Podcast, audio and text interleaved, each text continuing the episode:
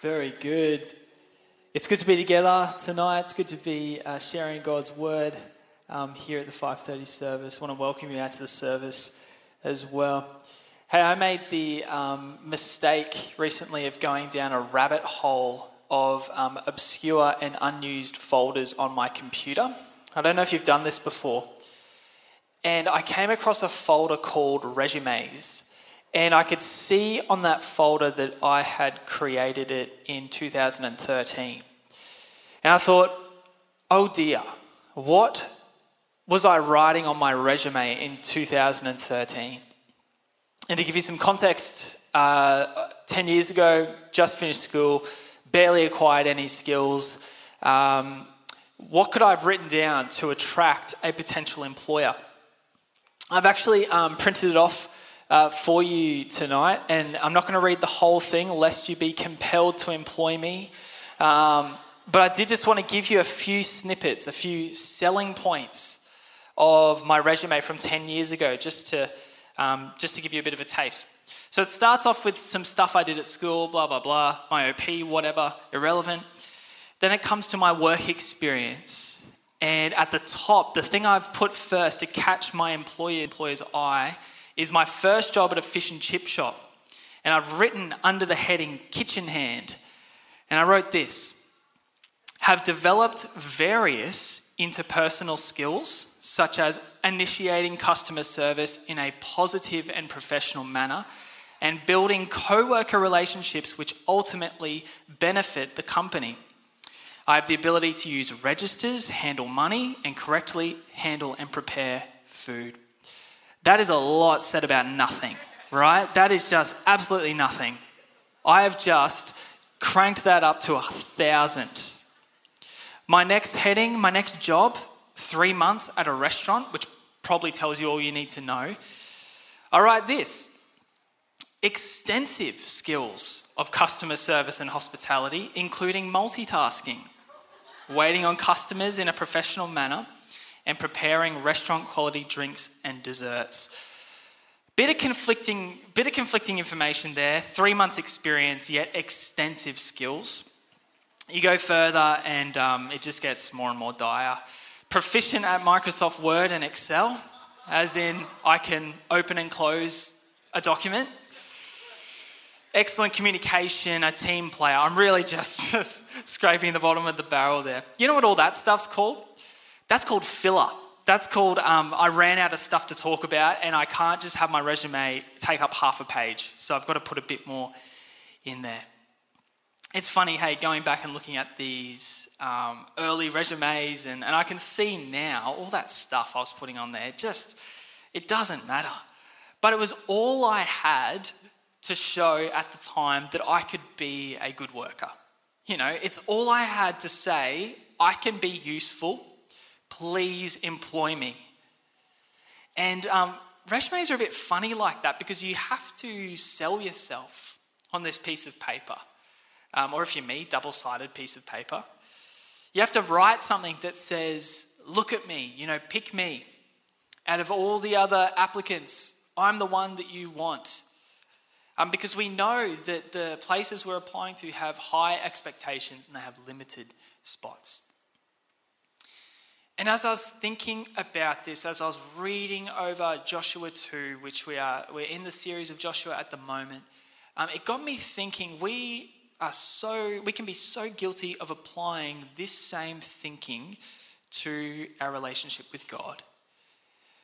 We are guilty of thinking that God is really only interested in us, really only wants to do something in us, really only wants to be involved with us when our resume is up to scratch.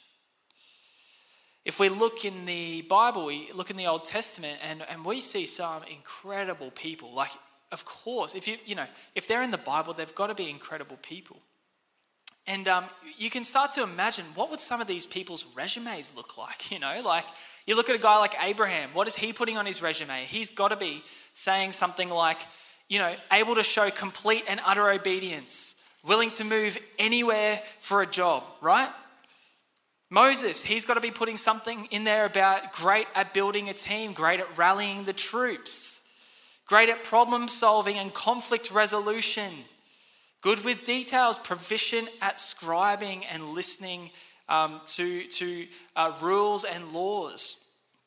You look at a guy like David, he's going to be saying something like, um, I'm precise, I'm good with short range weaponry, I'm loyal, I'm calm under pressure, I'm assertive, I'm not afraid of conflict, but I also love the arts. I'm a good poet, I'm a good songwriter.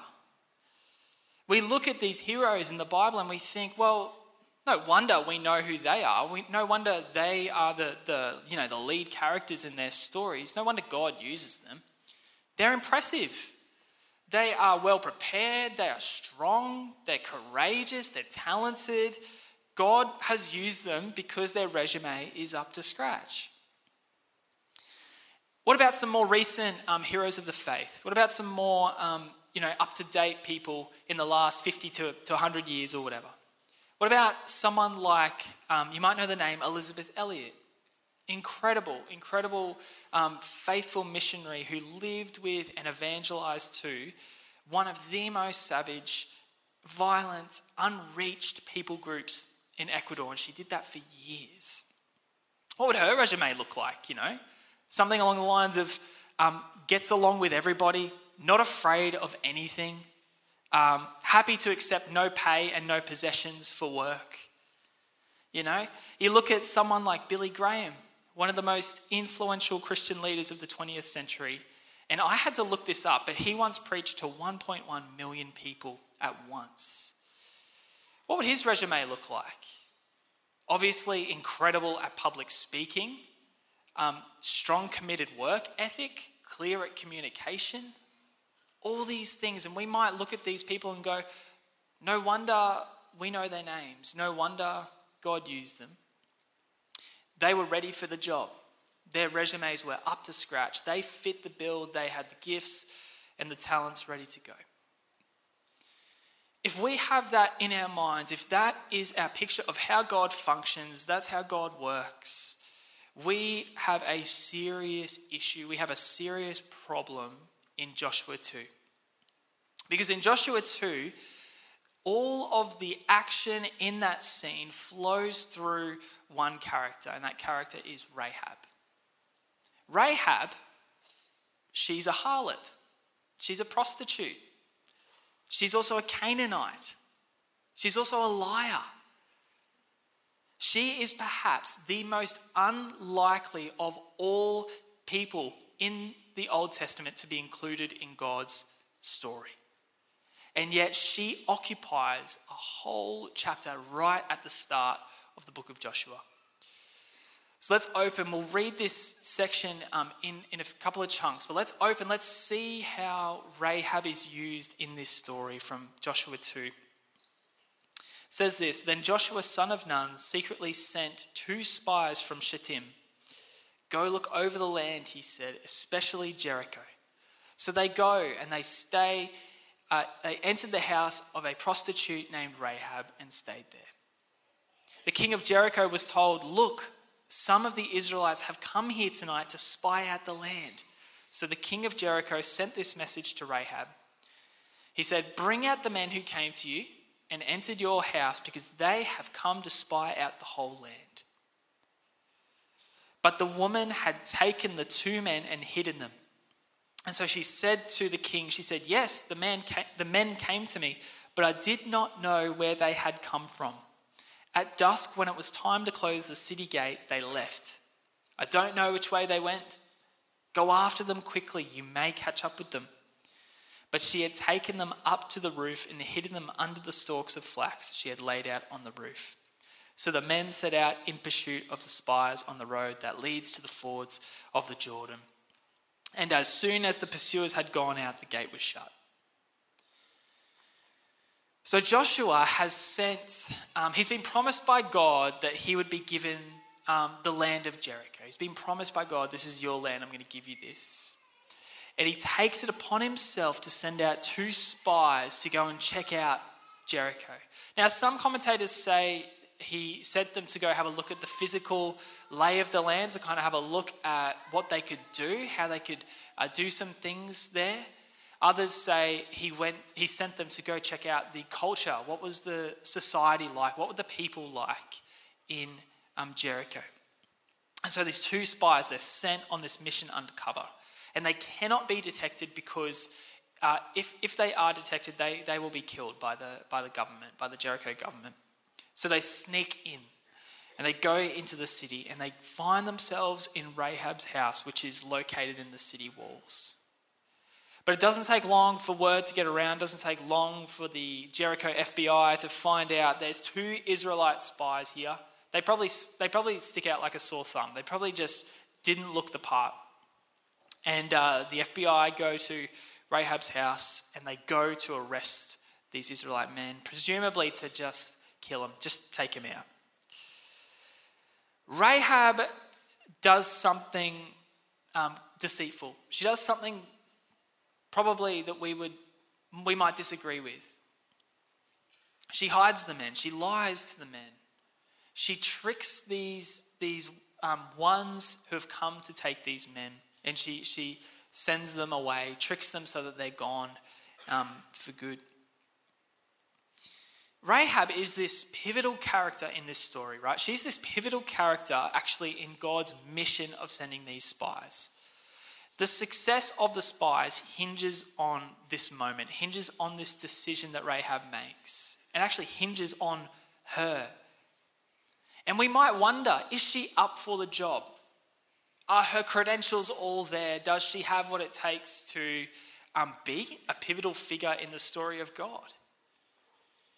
Well, firstly, she's a Canaanite, not a Jew. And this is, this is so important because the Canaanites were described as taking part in worship of demonic idols.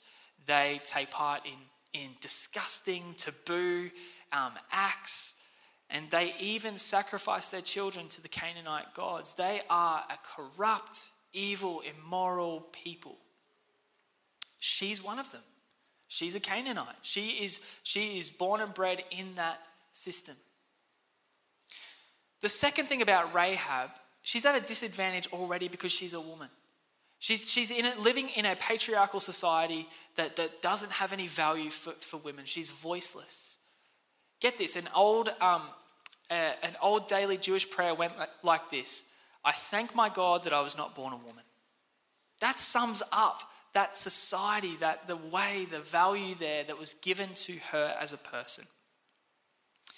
Thirdly, she's a harlot. She's in a line of work which is uh, immoral, which is damaging.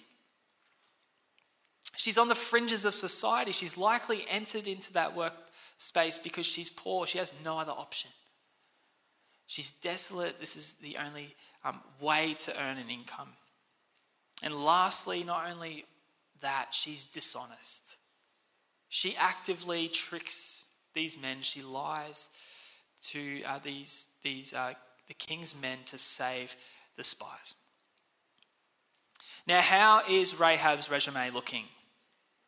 How's that for a list of skills, of things to offer to God to, to use? If, if our picture of God is like that of an executive boss, and there's a, he, you know, he's sitting behind his um, desk, and Rahab's on the other side for a job interview. Is God reaching over the desk, shaking Rahab's hand, saying, You've got the job. You, are, I can use you. You're perfect. In our minds, probably not. Rahab's resume sounds completely and utterly dire. We can excuse the Canaanite part and the fact that she's a woman, that's well out of her control. But the fact that, you know, she's, she's deceitful and, and she's taking, you know, she's a harlot, all these things, we go, well, like she's choosing to do that? Like what, what on earth is God seeing in her? How, how come she is this pivotal character in this story? We read on um, from verse 8.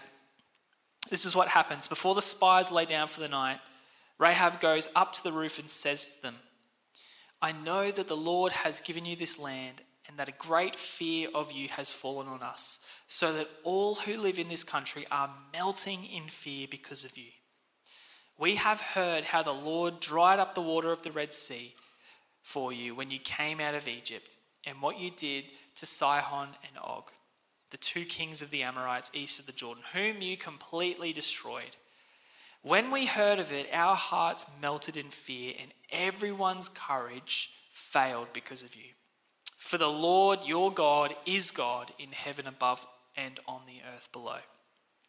Now then, please swear to me by the Lord that you will show kindness to my family because I have shown kindness to you. Give me a sure sign that you will spare the lives of my father and mother, my brothers and sisters, and all who belong to them, and that you will save us from death. The men assure her, Our lives for your lives. If you don't tell what we are doing, we will treat you kindly and faithfully when the Lord gives us the land. So she let them down by a rope through the window, for her house, uh, for the house she lived in was part of the city wall. She said to them, Go to the hills so the pursuers will not find you. Hide yourselves these three days until they return, and then go on your way. Now the men had said to her, This oath you made us swear will not be binding on us unless, when we enter the land, you have tied this scarlet cord in the window through which you let us down, and unless you have brought your father and mother, your brothers, and all your family into your house. If any of them go outside your house into the street, their blood will be on their own heads we will not be responsible. As for those who are in the house with you, their blood will be on our head if a hand is laid on them. But if you tell what we are doing, we will be released from the oath you made us swear. Agreed, she replied, Let it be as you say.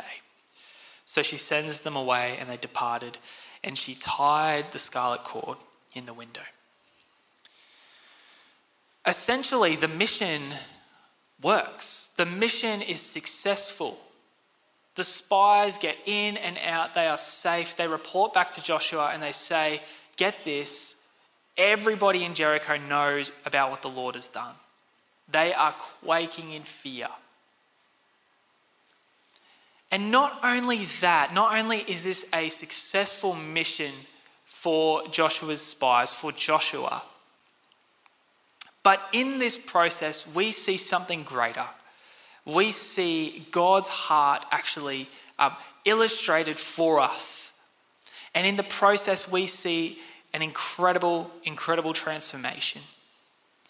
Rahab, the Canaanite, the lying harlot, confesses her faith in God and is saved.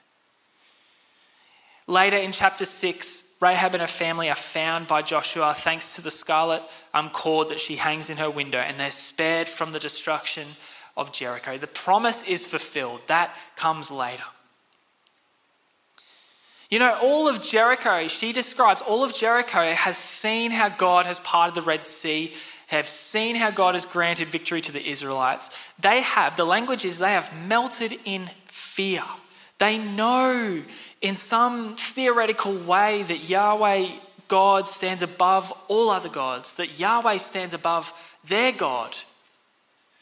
But Rahab, she goes a step further. It goes from an understanding to, to a, a, she takes it a step further. She doesn't just talk about God, she actually puts her faith in God.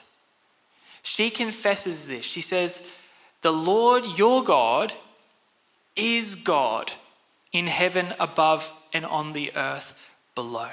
It's a short statement, it's a short confession. Her faith is only, is only small. But she has not put her small faith into a small God. She puts her small faith into the King of Kings, Lord of Lords, and he pours out an unreasonable amount of mercy upon this woman.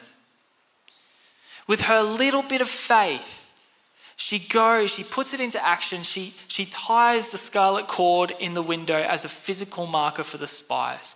If she doesn't do that, they, they can't see which window is hers when they come to, um, to occupy Jericho um, and destroy it. They can't see which window um, is hers, and so she would have been destroyed. The scarlet cord is literally the only thing that is, that is, um, is um, ensuring her safety.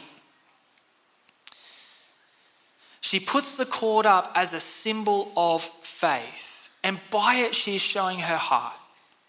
She shows that she believes that God will stand by his promise, that he will save her, and that he is who he says he is. He is worth, he's, he's worthy of it all. He's worthy of all praise and he's worthy of her life. It is so easy when we look at these heroes in the Bible, when we, when we look at, at people like Abraham, Moses, and David, when we look at like Elisabeth Elliot and Billy Graham, it's so easy to have this thought that because they had their resume ready to go, because they were because they had talents and, and gifts that God could use them. The truth is God hasn't used them to do his will, to do his mission because their resumes were good. He hasn't used them because they were talented or fit for the job. In fact, it's quite the opposite. God, in His grace and in His mercy, has actually made them fit for the job despite their inabilities, despite their failings, despite their weaknesses, God uses the unlikely to advance his mission. This idea that this, there's an elite that hear from God and do what God wants is an absolute lie. God uses the unlikely, ordinary person to do his will. I said earlier that um, we hold up people like uh, um, Elisabeth Elliot in, in um, we, we, we sort of um, forget that, that they had a journey to go through, that God actually um, needed to do some transforming work in them. Elisabeth Elliot went and lived with these people in um, Ecuador as a missionary, but these people actually, the year prior, had, had um, tragically killed her husband and another group of men that had gone over to, to serve them. And so um, she is going back into this environment, um, not, which is just incredibly dangerous. Not only is she going through the grief and the loss of her husband, but she's going back into an environment which she, there's a track record. She knows that these people are dangerous. And in her book, she describes the, the immense fear and anxiety around that. You know, she was worried about what might happen to her. She, she took her baby daughter with her. What might happen to my baby daughter? What might people say about me? She thought as well. They might think I'm an unfit mother. How could I be certain that I'll be safe? How can I be certain that everything will be okay? She had fear. She had extreme fear, extreme anxiety. She also expresses how impatient she was as a person. And she expresses that she struggled to trust in God's timing. Uh, uh, you, you would think that if someone is going to an unreached people group to, to firstly, to um, try and understand their language and communicate with them, and then secondly, to gain their trust to then be able to share the gospel, you would think that the person going over there would need, the, would be, need to be the most patient person on the planet. And here Elisabeth Elliot is saying, I'm, I'm impatient. I struggle with patience. I struggle with trusting God's timing.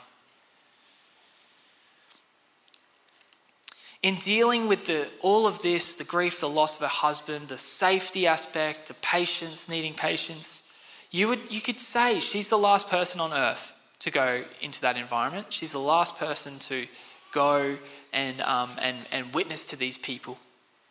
Yet God uses the unlikely to advance his mission.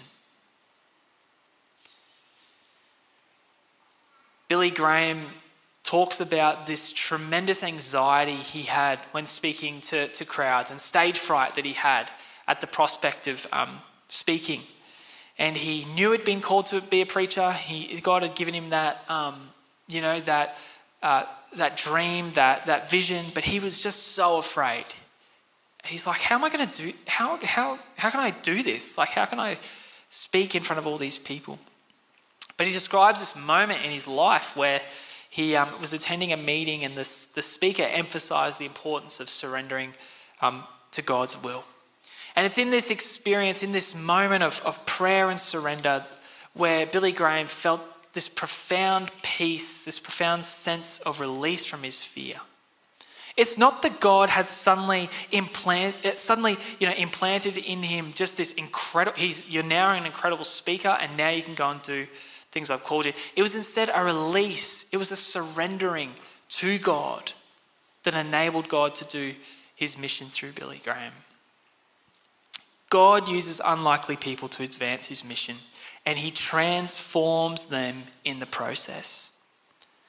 Coming back to Rahab, Rahab, she goes on to marry, she goes on to settle down and raise a family. But most importantly, she becomes one of the ancestors to Jesus. Through her lineage, through her line, Jesus is born. In Matthew 1 5 to 6, it emphasizes the importance of this, the importance of Rahab's inclusion in this. Rahab had Boaz, Boaz had Obed, Obed had Jesse, Jesse had David, the king. And of course, through David's lineage comes Jesus. Not only this, but in the New Testament, Rahab is, is called an example of living faith. She is called righteous by her actions. This is not because her resume was impressive. This is not because she was this incredible person who, who had all these skills and could be used. It was because she had a pinprick of faith and God poured out his mercy upon her. God took someone who was an outsider to their society and he grafted them into his story. He had a plan for Rahab all along, and he has a plan for each and every one of us here tonight. You know what I think is probably the craziest thing about this story as well is, is we see God's radical, radical love, his radical grace in this story because it was actually probably the fact that Rahab was a harlot, which meant that the spies found refuge at her place. You know, you think about this, this, this place. This would have been somewhere where people were coming in and out, discreetly laying low. And it would have been the perfect place for the spies, um, the perfect location for the spies to slip in and, and not um, be detected by anyone. What does this tell us? It tells us that God uses broken circumstances, uses past broken circumstances to bring good. Nothing is off limits to God's goodness. He takes things that are broken. He takes things that we go, God, you could never, you would, you don't, you know, you are repulsed by that. You don't want to use that. He takes those things and he brings them, he makes them beautiful. I'm not saying he condones Rahab's line of work. He doesn't say, keep going. He actually makes a new creation out of Rahab. He transforms her. And in transforming her, he now transforms her past. It's no longer Rahab the, the harlot. It is, it is, in fact, Rahab who has been used by God and transformed through his grace. It's no coincidence as well that the, that the, the rope, the cord that she hangs in her window is scarlet. The, the, the text wouldn't include that if that wasn't important. The, the scarlet cord, um, it stands as the symbol, it stands as a foreshadowing of the blood of Christ, which is to come, the ultimate sacrifice, the ultimate assurance of his saving power. You know, the scarlet rope redeemed Rahab in that day in Joshua, but it, now, it points forward to the new um, era, the new life under the covenant of Jesus. We are not redeemed by hanging a rope in our windows. We don't go and do that to show our faith, but we are redeemed by the blood of Christ. 2 Corinthians says this If anyone is in Christ, the new creation has come, the old has gone, the new is here. It is a reality, it is here. Jesus came, died, rose again to bring about this new creation, and He is committed to our transformation. He is committed to transforming us, whether we see it, whether we feel it, whether we know it. He is at work. I want to finish tonight just with this, this last story. Um, in the, uh, in the early 90s, this guy, John Baker, was a long standing and struggling alcoholic who realized that his addictions were causing significant damage to his life, to his relationships, and his faith. And whilst he found AA meetings to be helpful, it was ultimately his faith in God which saw him overcome his addictions. And a few years later, this idea began to take root um, in his mind, in his heart um, for a Christ centered recovery program that could help others who were struggling with addiction. So, what he did was he wrote a 13 page, double sided letter to his pastor and um, said, uh, he shared the principles of recovery, how God had provided healing in his life, and how he wanted to share that with others. And God took this, this man and his broken past and his, all, that, all that stuff. Um, God took that, took that idea, and um, the man, through God's help, started this ministry called Celebrate Recovery, and it grew so rapidly. Today, there's 37,000 churches worldwide have gone through this program, and 42 state prison systems have integrated the program worldwide. God takes our past, our broken history, and He transforms it and uses it for His good.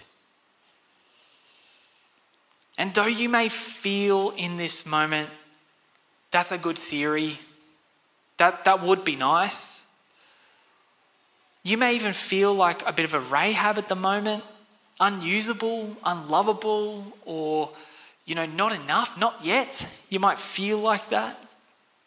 I'm telling you, Christ offers you a new life. Christ reaches out and says, Let me make you a new creation, let me transform you. And just like Rahab, you may have um, heard of stories of God. You may uh, have heard about Jesus, you may think that sounds great. You may have heard what he does in the lives of others, and you may go, that would be great. And so I actually want to give you an opportunity tonight as the, as the band come up, as we prepare our hearts to worship. I want to give you an opportunity tonight. If you are, if you just have but a, a, a snippet of faith, just a, you know, a tiny bit of faith, there is any faith in you, I want to give you this opportunity to confess it and see what God will do. See how God transforms your life. See how He transforms your heart. Why don't we bow our heads and pray? And if that's you, just pray this with me. You can even just whisper it to yourself as we pray. Pray this with me. Lord, I believe you are God in heaven above and over all the earth.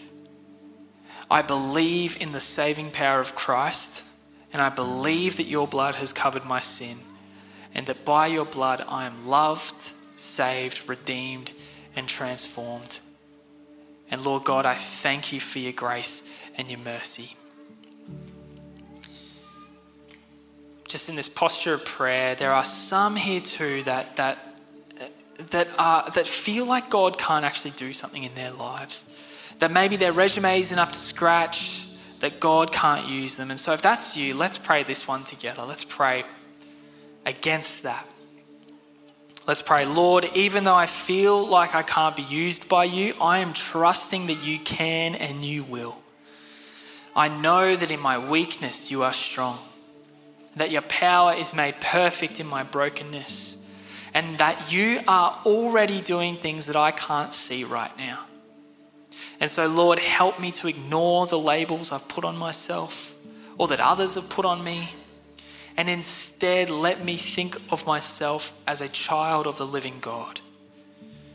Jesus, I believe you are transforming me, and I hand myself over to be used by you. Amen. Let's stand to our feet. We worship a God who makes a way, He's the light in the darkness. Let's not live in the, in the, in the falseness that God uh, only uses the elite. Let's live in the truth that if we are in Christ, we are a new creation. He is doing a work. Let's sing, let's worship Him in that space.